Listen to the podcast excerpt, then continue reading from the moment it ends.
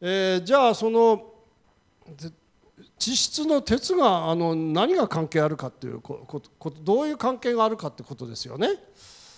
えー、これをが知らないとですね本当に話にならないっていうことなんです。えー、でまずじゃあ自分たちの体のことからいきましょうね、えー、私たちの体はあの鉄が含まれてますよねどこに鉄が含まれているかって分かりますよねそれは血液の中にあるわけですね、えー、血がの赤い赤いですよね。赤い色素はこれヘモグロビンっていうんですよね。聞いたことありますね、えー、このヘモグロビンの中心元素は鉄なんですよね。で人間の体の中で鉄は何をやってるかというと鉄はですね化学やってる人は分かるかも分かりませんけど、えー、必殺運搬人って言われてるんですよ。必殺運搬。人いろんなものをくっつけてですね体の隅々まで運ぶ役目をしてるんですよ、えー、まず代表的なもの何をくっつけるかというと酸素を鉄は酸素をくっつけて体の隅々まで運ぶわけですね。人間の体っていうのはですね60兆の、えー、細胞があるわけです。その細胞一つ一つにですねミトコンドリアっていうですね、えー、器官があって、ここがその生命を司る諸々のものを作ってるわけですね。このミトコンドリアがいろいろなものを作り出すのにどうしてもで、酸素がいるんですよこれ。でこの酸素を運ぶのは鉄ですからもし鉄がですね不足して酸素が運べなくなると人間はあっという間に体が弱ってくるわけですね。だからお母さんはまあ女性の皆さんはですね将来、えー、まあお母さんになった時子供たちの顔色が悪くなったらレバニラ炒めを食べなさいってよく言われるでしょ、まあ、あのレバーはなかなかね食べにくいからあのいろんな工夫がありますけどもあのレバーを食べるってことはですねあれは動物の血を食べるってことなんですよ。ものすごい血管がありますからあそこね、え、実は血を食べるってことなんです。まあそれは鉄を食べるってことですね。でニラがなぜいいかというとですねあのこういう鉄分っていうのはですね体の中になかなかですね取り込むことが難しい成分なんですね。こういう高分子の、えー、鉱物っていうんですけども。これがねニラと一緒に食べると体の中に取り込みやすいっていうことをですね中国人は昔からよく知ってたわけですね。中国人はあんなあのあんまりあの太った人は少ないですよね。スリムな人で粘り強いじゃないですか。あれはですね鉄の中華鍋って鉄でしょ？あれであの炒め物をやってですね上手に実は鉄をですね体の中に取り込んでるっていうことがですね、まあ、中華料理の先生から教えてもらいましたけども、え まあ、そういうことで、えー、人間はですね鉄がなければこあの酸素が運べないからあっという間に死んでしまうわけですね。えー生酸カリって、え聞いたことがないですか？ありますよね。生酸カリを飲むと死ぬ人間は死ぬでしょ？これはものすごい苦しいらしいですからやめた方がいいですよこれはね。で生酸カリを飲むとじゃあなぜ死ぬかってことなんですよ。これだってですね実は鉄が関係してるわけですよね、えー、生酸カリっていうのはですね実はシアノシアン化合物って、えー、まあ言うんですけどもこう鉄ってこう鉄の分子ってこういうふうになってるんですけども手がね6本あるんですよね。で、えー、この生酸カリはですね酸素よりも鉄とのですね相性がものすごく良くてパッパッパッパッとですねあれを飲むとこの鉄の手にですねくっついちゃうわけですよ。と酸素はこんなんですけど酸素はくっつけないんですね酸素がくっつけないですから、えー、鉄あの酸素が体の隅々で運べないあっという間に人はえー、酸素があの運べないんですからこう死んでしまうということですよね。えー、それから鉄ってですね片道運賃だけで往復運賃を稼いでるわけですよ。で、えー、酸素をくっつけて体の隅々まで行ってそれを切り離してそして今度は炭酸ガスを受け取って肺まで来て出すという優れものなんですよね。えーまあ、その話をしてるとどんどんいっちゃいますから。じゃああの、えー植物にとってじゃあ鉄は鉄とは何かってことですね。さっきからあの鉄の話を。植物ってですね、えー、緑色の色素、ね、これクロロフィールって言いますよね、えー、葉緑素って言うんですけどもこの葉緑素は光合成をしております、えー、緑色の色素ができなければですね植物は光合成をできないんですよね。で光合成ってどういうことかというとこれはまあこれをやるとまた何時間もかかりますから端的に言いますと CO2 のですね C と O2 を分けるっていう意味ですよね。水の力で。で C は炭素自分の体になります、えー、米にもなったり、ね、木木にもなったり。これは炭素です。O2 酸素をとこう2つに分けるっていう意味ですね。それをやってるのがあの緑色の色素。この緑色の色素が作るのにですねまずどうしても鉄の力を借りないっていうことがまず一つあります、まあ、それを覚えてくださいね。それから植物が育つには窒素とかリンとかですねそういうものが必要ですよね。で植物がですねこの窒素とかリンをですね体の中にきょえー、取り入れるのにですねどうしてもまたね鉄の力がいるんですよ、えーまあ、それを少し難しく言うとですねこういうことなんですね。えー、窒素はですね水の中では硝酸塩という形で水に溶けております塩というのはイオンと言ってもいいんですよ、えー、リンはリン酸塩という形で水に溶けております。でこれを植物が吸収しようとするときに還元しなきゃいけないんですよね。還元というのは言葉は今溢れてるでしょ？お店行きますと還元セールばっかりやってるじゃないですか。ね。えー、それから水の浄化のその広告なんか見ても還元水とかって言ってるじゃないですか。でも還元って、えー、お店の場合は本当はお店が儲けなきゃいけないのをお客さんに儲けの分をですね戻してやることを商売上では還元還元って言ってるんですね。ところが科学の世界では還元というのは酸素とくっつくことを酸化って言ってこれを取り取ることを還元って言ってるんですよ。それで硝酸塩とかですねリン酸塩というそういうものもですね水の中に溶け込むともろもろの物質がありますからあっという間にいろんなものがくっついてくるんですね。でもそういうそのままくっついたまんまでは植物は、えー、そういうものを吸収できないので元の形の窒素とかリンにこれ形を変えなきゃいけない。くっついてるものを取ってやんなきゃいけないんですよ。この還元作用それを還元っていうんですけどこの還元作用をするのが還元酵素っていうものなんですね。ちょっと覚えてください。でもねここをねなんとか乗り越せばね君たちの未来はパッと明るくなりますからちょっと我慢してね。還元酵素っていうねこの還元酵素が働くのにですねこの触媒の形でどうしても鉄がいるんだな、うん、鉄がないと還元酵素が働けない還元酵素が働けなければ、えー、この諸々のものを取ってやることができないから植物は、えー、鉄を吸収することができないと。いう、えー、あ窒素リンを吸収することができないということなんですね。えー、で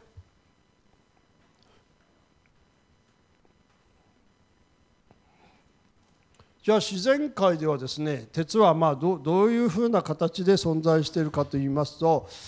えー、ま基本的なことにちょっと戻りますからね、えー、皆さんはあの地球は 水の惑星っていうのはよく聞く言葉ですよね。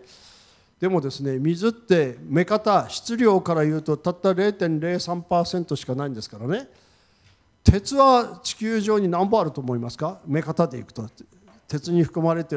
地球に含まれておる鉄の量っていうのは実はこれ3割なんですよ。30%は鉄なんです。だから地球は鉄の惑星って言わなきゃいけないんですね。で、えー、実はですね去年ですねはやぶさっていうロケットがですね6年か7年ぶりで地球に帰ってきましたよね。それで糸川っていうちっちゃいその星に軟着陸してそこから粉をなんとか掴み取ってそれで帰ってきたわけですよね。でもそのその粉が本当に糸川のものであるかどうかっていうのをですねなんで証明するかってことなんですこれ東北大学の先生がですね分析して見つけたんですね地球にはない形の鉄がですね地球のその岩石よりも5倍もその中に含まれていたってことが分か分かったんですね。で私はそのロケットを飛ばしたあの責任者のあのあの先生と、えー、ちょっと対談したことがあるんですけど開口一番です聞いてみたんですよ。先生その太陽系の中でね一番多く含まれている成分は何でしょうかねって聞いた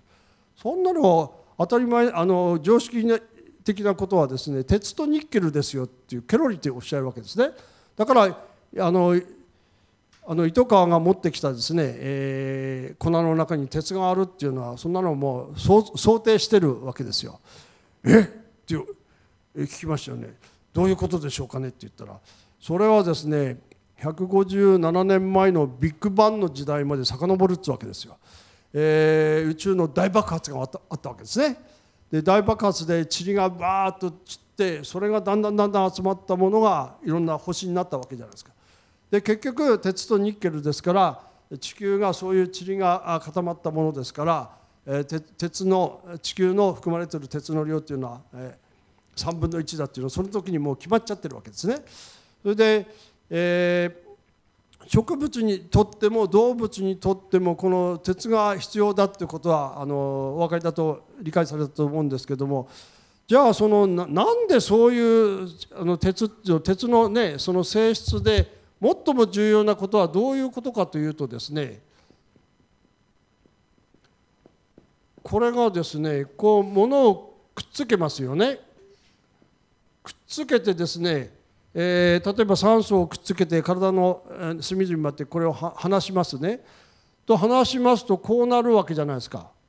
ね、こう取れ取れた形。これはですね他の金属ではですね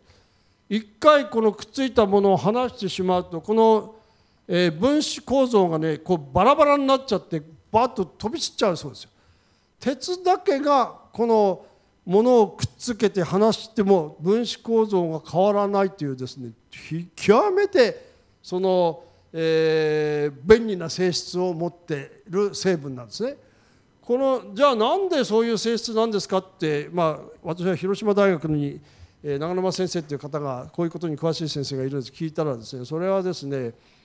えー、陽子と中性子と原子の関係難しいんだなこれな。だから、まあ、それ以上は突っ込まないようにしてとにかくそういうもんだっていうことで、まあ、あの勘弁してもらってるんですけども。で、えー、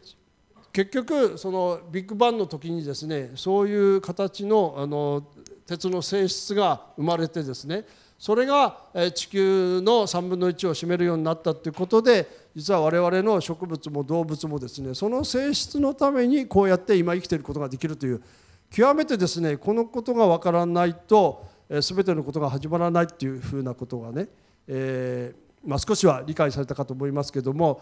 えー、鉄っていうのはそういうふうにですねものすごいあの奥深いものなんですね。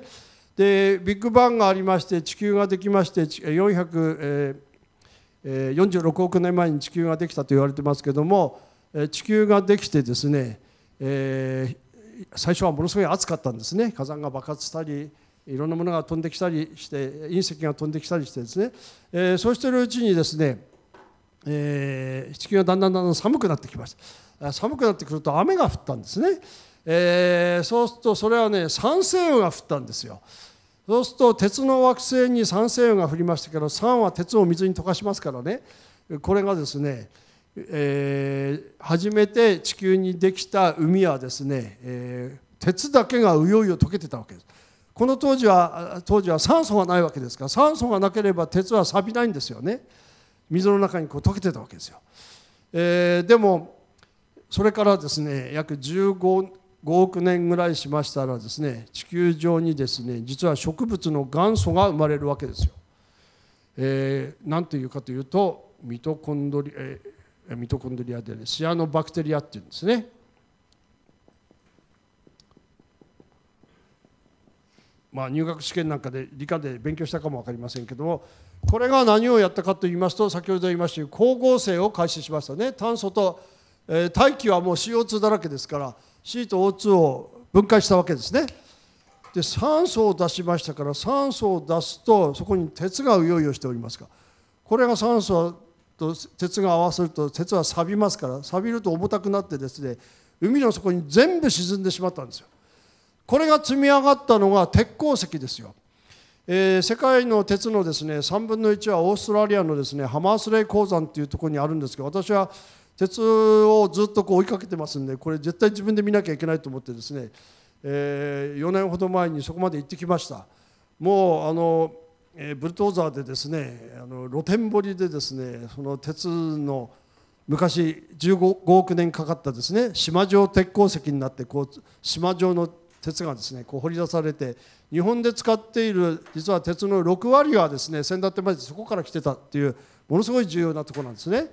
えー、そういうのを見ましたそれからですね今、まあ、平泉なんかは世界遺産になりましたけど、まあ、白神山地も白あの世界遺産ですけどものすごい有名な、えー、世界遺産はですねこのハマスレ鉱山の近くにですね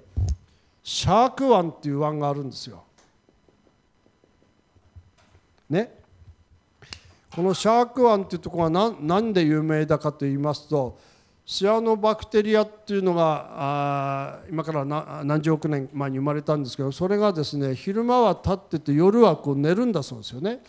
これを毎日繰り返し毎日繰り返すと寝る時に砂粒を抱くんだそうです。そうするとこれ毎日パタパタこうやってますからだんだんだんだんこう塊になってですね岩の塊がこうなってシャーク湾の奥にそれがねゴロンゴロンゴロンと今でもこうあるんですよ。えー、これはストロマトライトって、まあ、非常に有名なものなんですけどそこに行ってみました。そこ行ったらですね今でもそこから酸素がブーッとこう泡がこう出てるわけですよ。つまり今からですね何十億年前の原始の世界がこのシャーク湾というところで今でも見られるわけですよ。周りは真っ赤なオーストラリアって鉄の大地ですよねということでで飛行機の上からですねこのシャーク湾を見たら緑の大地の湾の周りがもう緑でいっぱいなんですよ海が。でここはですねジュゴンっていうですねほらあのあの人魚姫の、えー、ねあのなんていうんですかモデルになった生き物まあ豚みたいなもんなんですけども。豚って言っちゃかわいそうだな、えー、あれがですねなんとここにですね1万頭もいるんですよ。沖縄で23匹23頭見つかったって大騒ぎしてますがシャーク湾にはジュゴンが1万頭がいるんですよ。でジュゴンってですね海藻ですねアマモっていう海藻を1日に50キロぐらい食べるんですよ。で1万頭が50キロっていうと俺数字に弱いからものすごい量でしょ。食っても食ってもその、えー、海藻が次から次と生えてるということですねでなんで生えてるかというと周りは鉄の大地でありますしここはですね深層水って言いまして海の底からですね海流がこう湧き上がってきてるとこなんですね。えー、でこの中に窒素リンがあるんですよ。で窒素リンと鉄があれば植物プランクトン海藻がですねうわーっと入るわけ仙台湾と同じなんですよ。そのもっと大きなもんですね。だからジュゴンがあの、えー、1万頭もいられると。でこれは何を語ろうかとしてるとですね今 CO2 問題で、えー、私たちはまあ人類はですね化石燃料に手をつけてしまって CO2 をどんどんあの垂れ流してるわけですけどもでもそれを、えー、光合成で、えー、して吸収してくれるのは植物ですよね。で陸の森林のことだけ我々はついついこう考えてしまいますけども実は海の中に大森林があるってことですよ。植物プランクトン海藻の大森林がね、えー、どのその植物プランクトン海の中の大森林が育つには先ほど言いましたように窒素リンの他にどうしても鉄がいるんですよ。で陸上の場合はですねえー、あまりあの大地が鉄の大地ですからあまり鉄不足っていうのはないんですけど海は先ほど言いましたように貧血ですよね。どれぐらい貧血かというとですね20年前にアメリカのジョン・マーチンという人はその海水の分析でですねたった、え1リットルですね、えナノグラムって言ってですね10億分の1グラムしかないっていうことをやっと20年前にこのことが分かるんですよね。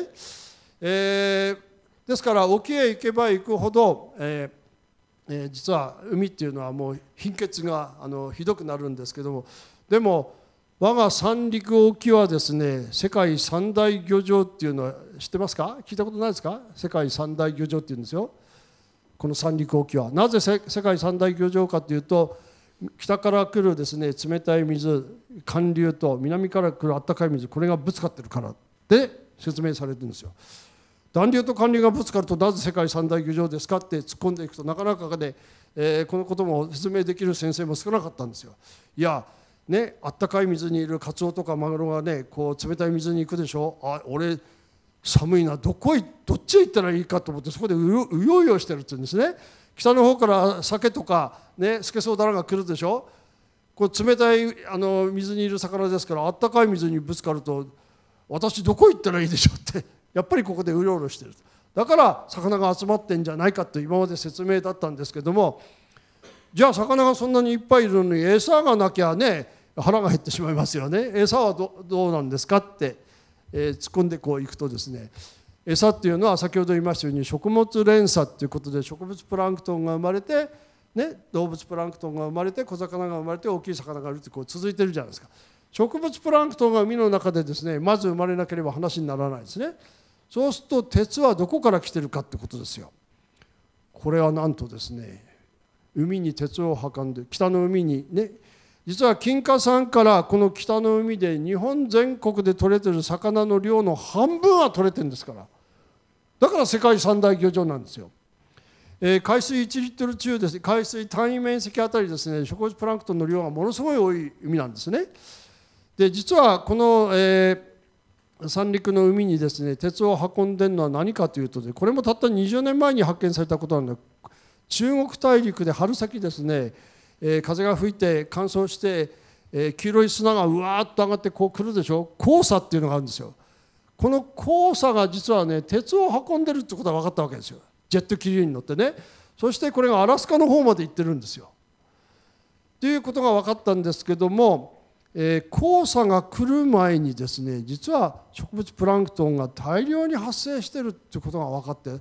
それはなぜだろうとずっと分かんなかったんです。それ分かったのはたった去年ですからね、北海道大学と、えー、それからえー、ロシアと中国のですねこの共同チームが7年かけて、えー、やっと分かったんです。なんとですねロシアと中国の国境を流れてるですねアムール川っていう4500キロの川があるんですよ。このアムール川の流域っていうのはものすごい大森林でしょ。この大森林の中で作られたある種の鉄がですねアムール川が運んでですねオホーツク海からですねえー、ここにカムチャッカ半島っていうのがあって千島列島っていうのはこうちょっと北の地図を思い出してくださいね。北海道は知床岬がこう出てるわけだ。この辺がほら歯舞四股丹だって騒いでるとこあるでしょ、えー、アモール川ってこっちなんですよ。こうオホーツク海ですよね。こういうことを分かるのにあらゆることが分からないと理解できないってことですよ。勉強しなきゃダメですよやっぱり。でここにですね、えーブッソル海峡っていうのがあるんですよね。ブッソル海峡。幅40キロここは2000メーター深く切り込んでるんですよ、えー、原子力潜水艦がここの通り道になってるそうですけどここをですねアムール川から流れてきた鉄がですねここの海峡を通って三陸沖にこう来てると。いうことが去年分かったんですよ。初めてね。だから三陸沖の、ね、漁業の将来を安定的なものにするにはねこのアムール川の流域の環境自然環境をですね少しでもいい方に持っていかないと三陸沖の未来はないってことも分かってきたわけですよ。どうしたらいいですか？それで、えー、アムールオホーツクコンソーシアムっていう協議会が作られててですねそれで、えー、そういう時にですねなんとか日本の人がねロシアと中国の人にですねなんとかあんまり開発をしないでいただきたい。もう琵琶湖の何倍もあるようなダムもできてるしねそれから中国の消火口っていう支流があるんですけどここが工業地帯でですねさまざまなものを流すわけですよ。だからアム川の時々、えー、水が飲めないって言ってお作業していることも時々ニュースでありますよね。それから森林伐採もすごいんですよ今。そうするとですねじゃあ日本はどうしてんですかって言われるそうですよ。どうですか？日本のどの川一つ取ったってダメもないし、ね、流域の,、えー、その開発とかですね人々は本当に川を汚さないようにしてる川は一本でもありますかね？